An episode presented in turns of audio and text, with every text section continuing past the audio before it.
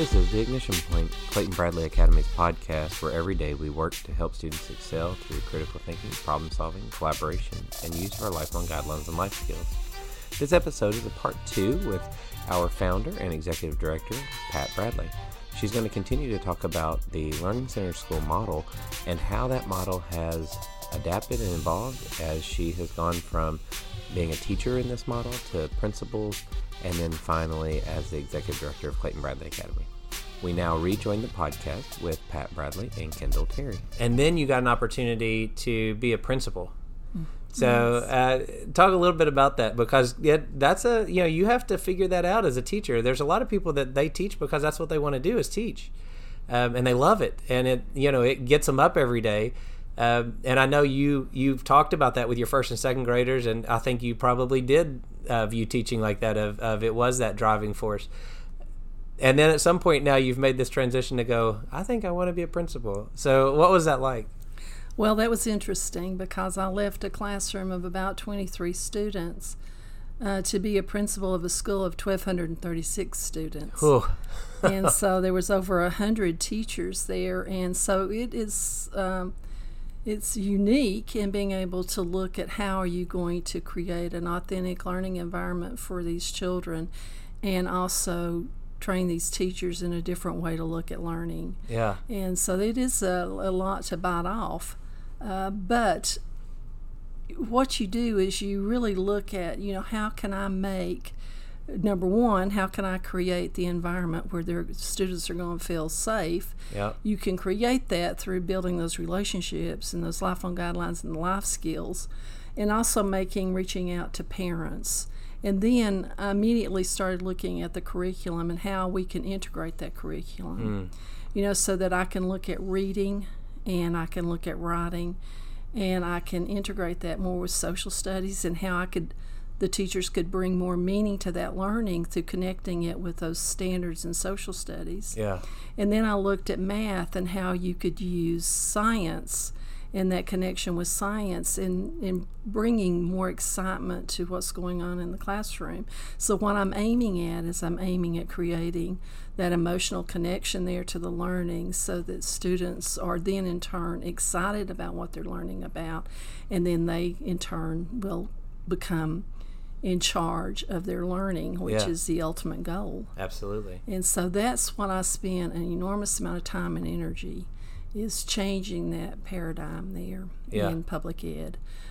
And uh, it's exciting to watch, and you, when you see teachers that start to catch on to that different way of looking at how students learn, because it's not just putting a textbook in front of those children and living out of that textbook. Mm-hmm. It's about creating authentic learning that goes along with um, really what I think ch- the way children learn best Yeah. and integrating that learning so you're creating that more meaning and more depth to what they're studying. So really, you're not just teaching and skimming the top of what you're wanting students to learn, but you're taking that learning to a deeper level so that it can have greater greater meaning to the Yeah. learning.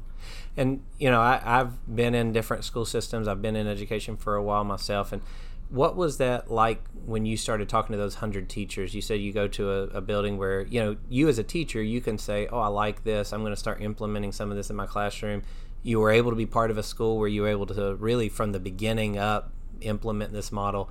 You're going to a school now, like you said, 1,200 plus students, 100 teaching staff you know every teacher's not always excited about a new program or a new idea or a new policy and so what was that how did, how did you talk to the teachers in a way to kind of you know to get them on board with what what this was and and to get them to the point of saying just try it. I mean that's one of the things i've said to people like just just try it and see what happens. And because i know it's going to unlock learning. I know it's going to excite kids. I know it's going to connect kids.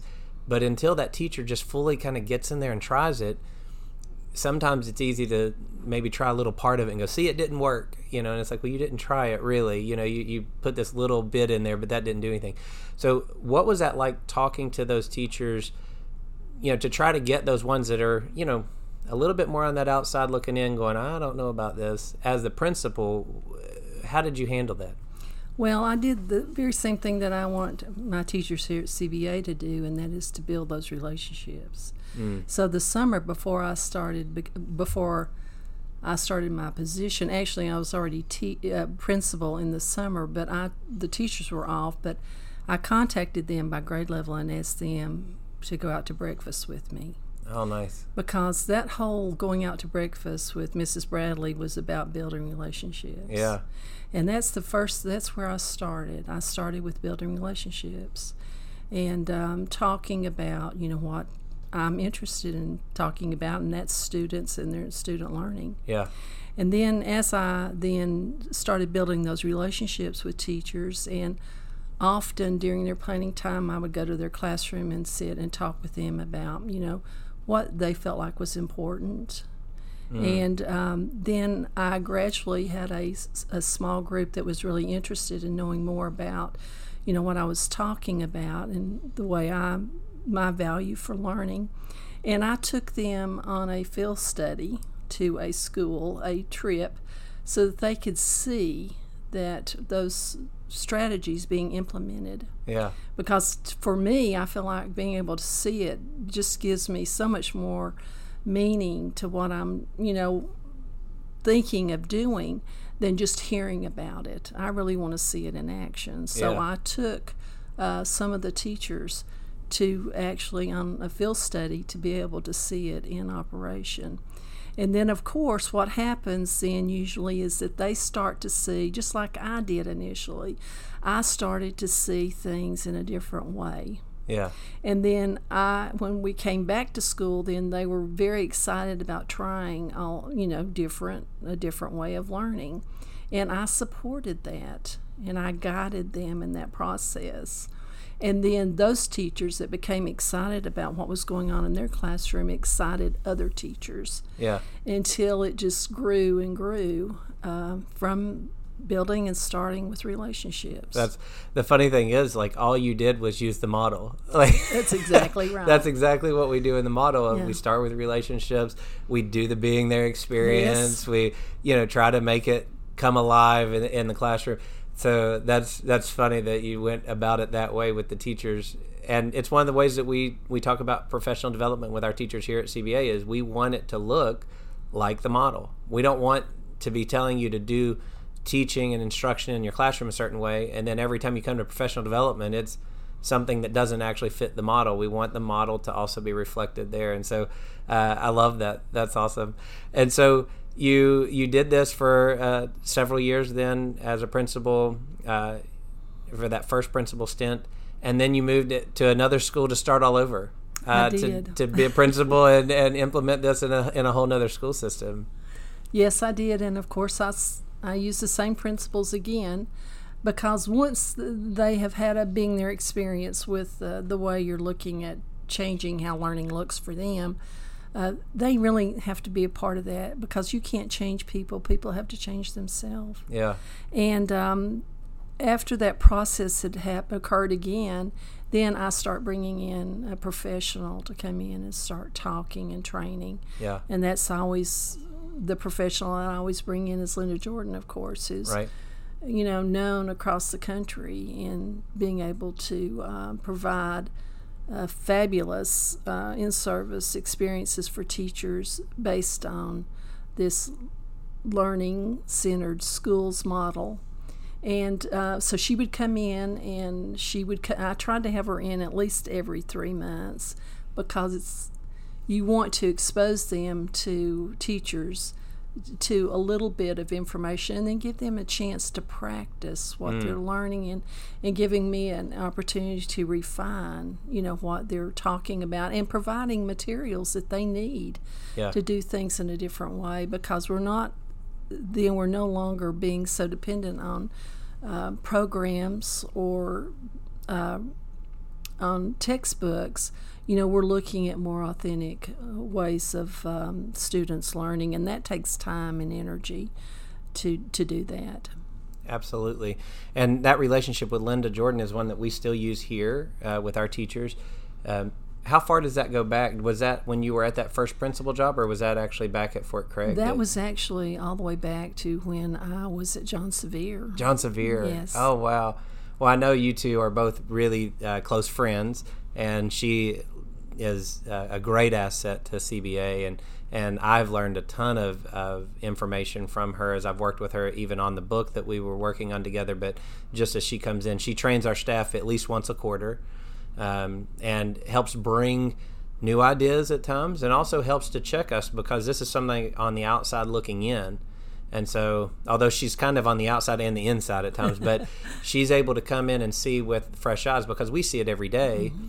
And so, it's nice to have somebody come in from that's not here every day to look at it and say, "Hey, this is what you say you're doing. This is what I'm seeing you doing."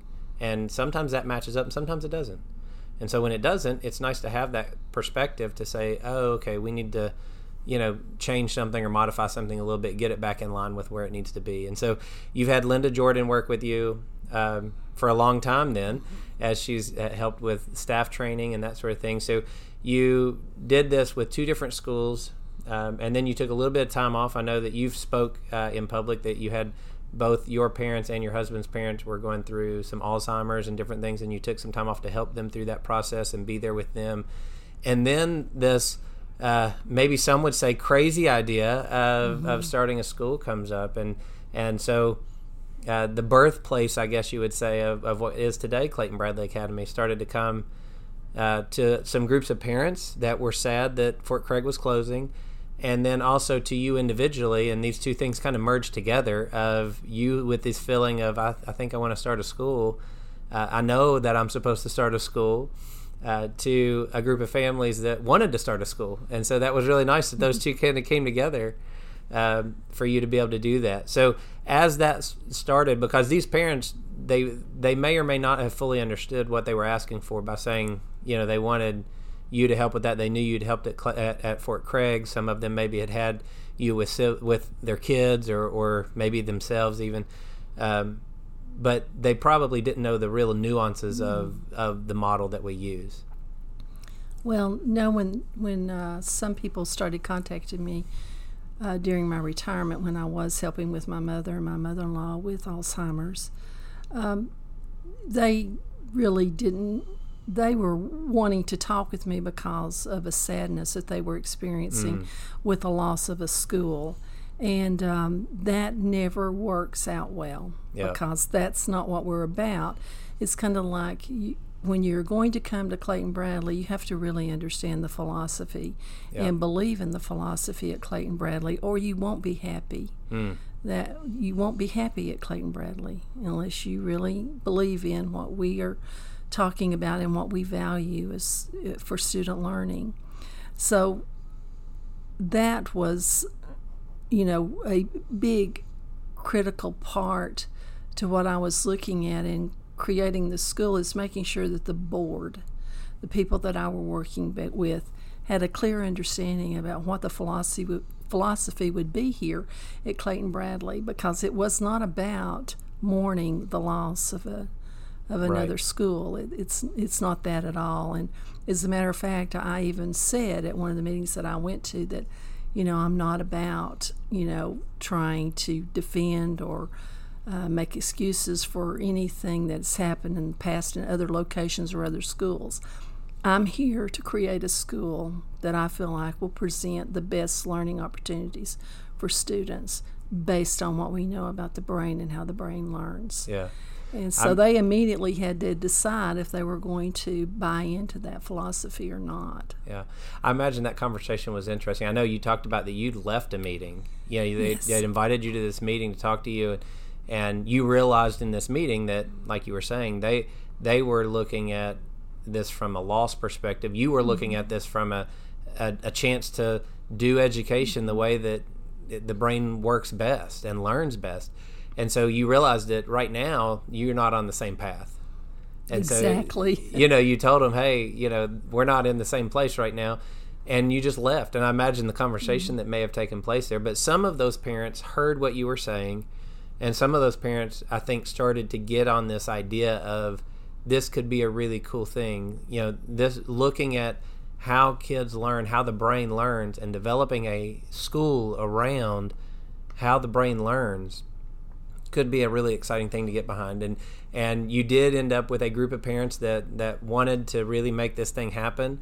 Um, and so you were able to. We went through a process, right?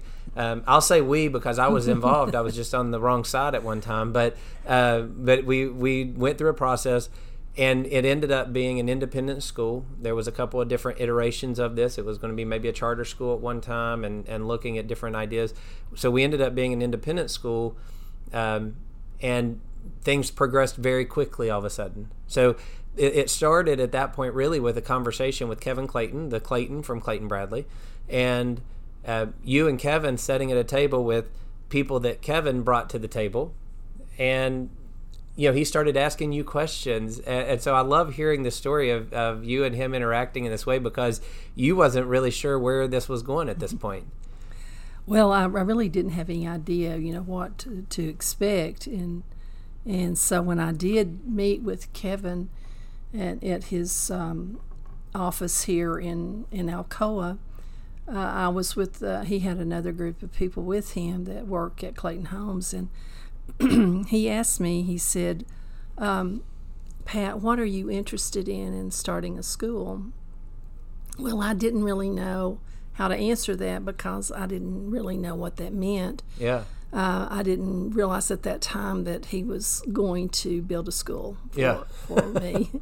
And so I started talking about what I wanted the classrooms to look like. And of course, it's again the same things that I know about the brain and how the brain learns best in environments. Yeah. And so I started talking about that environment and what I felt like that needed to look like. I did not know that there was an architect in the room writing down my no- writing notes about what I was saying, you know, about what I'd like for that classroom to look like, even the colors that I'd like to have in that classroom. Wow and that I would like for it to look a lot like you would see what you would see in nature. Yeah. And um, the and he also then asked me if if I was interested, you know, what grades I was interested in. I said at that time, uh, kindergarten through sixth grade, and that I would like to build a grade out every year. That yeah. was the initial uh, thought on that is that we would only grow one grade every year. And um, so then he asked me if I was interested in having a PE, having a PE teacher that would teach PE. And of course, I'm very interested in that because I believe in, in students having all different kinds of experiences. I, I just feel like that is very, very important. Yeah. And he started asking me about music. He started questioning me about what I wanted, and I would say, yes, I would really like to have that. And, but, you know, I, I was in a position where I I wasn't wanting to be greedy in what I was, you know, asking for or what I thought uh, I would like to have, and so I was very reluctant, yeah. you know, to to um, you know just lay out a dream school. That actually is what happened. I yeah. was able to um, to create the kind of school that I felt like would be the best to implement brain strategies with students and helping students um, have live in an environment that would be the best environment for learning. Yeah. So that was great. That was a wonderful opportunity. That conversation started in the fall of 2012. And then in January of 2013, we met again. And of course, at that time, the architects already had all the designs. Oh, wow. For all of the buildings and everything. And there was the family center was one of the original buildings and six cottages yeah and so um, i'll never forget kevin because there's a lot of things that have to happen when you're going to start construction in a place yeah and uh, i wanted to open school in july around july the 17th of that year right which was of 2013 of 2013 and that was in january and so I'll never forget, there was a lot of people around the table at that meeting, and, and Kevin said, Well, we're going to make this happen. and so he said, Even if we need to go to Nashville. so I thought, Wow, I don't know how this is going to happen. but I was meeting with parents in the lobby at Clayton Homes to. Um, talk about my philosophy about education and what I would was interested kind of school I was interested in yeah. starting and uh, I ended up having 77 students that uh, was enrolled that first year. So they didn't start construction on the uh, cottages and the um, family center until the first week of April in 2013. Wow. And so they worked 24 hours a day, and we were able, we did open school in July, around July the 17th of 2013 with 77 students and about 13 teachers. Yeah. And we think now, uh, as today, we have almost 500 students and we have almost 100 employees. Yeah. It, it's been a, a, a whirlwind, to say the least, uh, from that 2013 meeting until now. And, and I've been part of several of those building projects with you. To think how in the world they accomplished that, um, I still don't have a good mind uh, grasp of that because the projects I've helped you with, you know, it's like you're talking about 18 months. I mean, and and and they'll tell you like it's going to be a, a stretch to get get it done in 18 months, you know, and and to think that they built the family center, the six cottages A through F, uh, and and at a point that it could be open. So that's not just building them, but that's actually having stuff in them, having desks in them, chairs in them, you know, all the stuff you need to actually run a school. Uh, in that short period of time blows me away. I don't know how you got companies to get you that stuff that fast because they, they don't like working that fast right now, that's for sure. Uh, no, but when we open school, I'll never forget that you know people will not give you credit if you don't have right. any credit. and of course, since we were new, we didn't have any credit, so we used my personal credit card. Oh my goodness! To order materials for teachers and Wow. Yeah, it was that was really a lot of fun. It's a good thing I don't have bad credit. well, that's definitely a good thing. You know, there, there's a whole other conversation we could have uh, from really 2013 to now, which is is using this model at Clayton Bradley. But uh, I just wanted people to hear kind of that background, that story. I love hearing it. I've been in a lot of meetings where you've shared kind of some of that progression, and I think our parents uh, love hearing that progression of well of, of how did we get here. This is not a model that you know you setting at your house, you know, out on the back deck, thought up of like, hey, I think this will be a great way to do school. There's a lot that goes into this, and it's been done for a lot of years in a lot of places all over the world. You know, Susan Kovalik and and what she has then passed on to Karen Olsen and Linda Jordan and Sue Pearson and uh, you know I, am missing some going down that list, but uh, this is not something that just kind of happened overnight, and this is something that's been proven like I said, in, in different places all over the world to be effective because it looks at how the brain learns and it allows you to teach in the way that the brain learns and it opens up stuff in learning that, that you can't accomplish by just doing a stock curriculum. You can't accomplish by just doing a chapter two, chapter three, chapter four uh, of a book. And so, um, if you would love, if you would like to find out more about this model, we invite you to come to CBA. Right?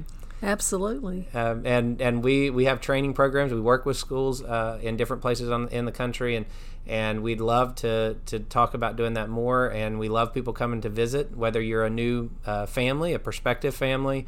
Um, or someone in education that just wants to come and see this. Like you said, when you take people on a being there experience, they start to understand what we actually do.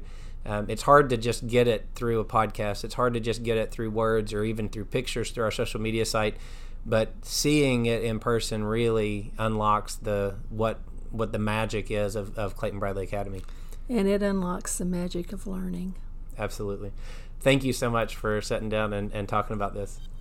This has been the Ignition Point, Clayton Bradley Academy's podcast, where every day we work to help students excel through critical thinking, problem solving, collaboration, and use of our lifelong guidelines and life skills. If you'd like to find out more about the school, you can find us on our webpage, www.claytonbradleyacademy.org, or on social media sites at CBA STEM or at Clayton Bradley Academy. If you'd like to schedule a tour, either as a prospective student or as a fellow educator that would just like to see the model, you can do that through our webpage. We hope you have a wonderful day.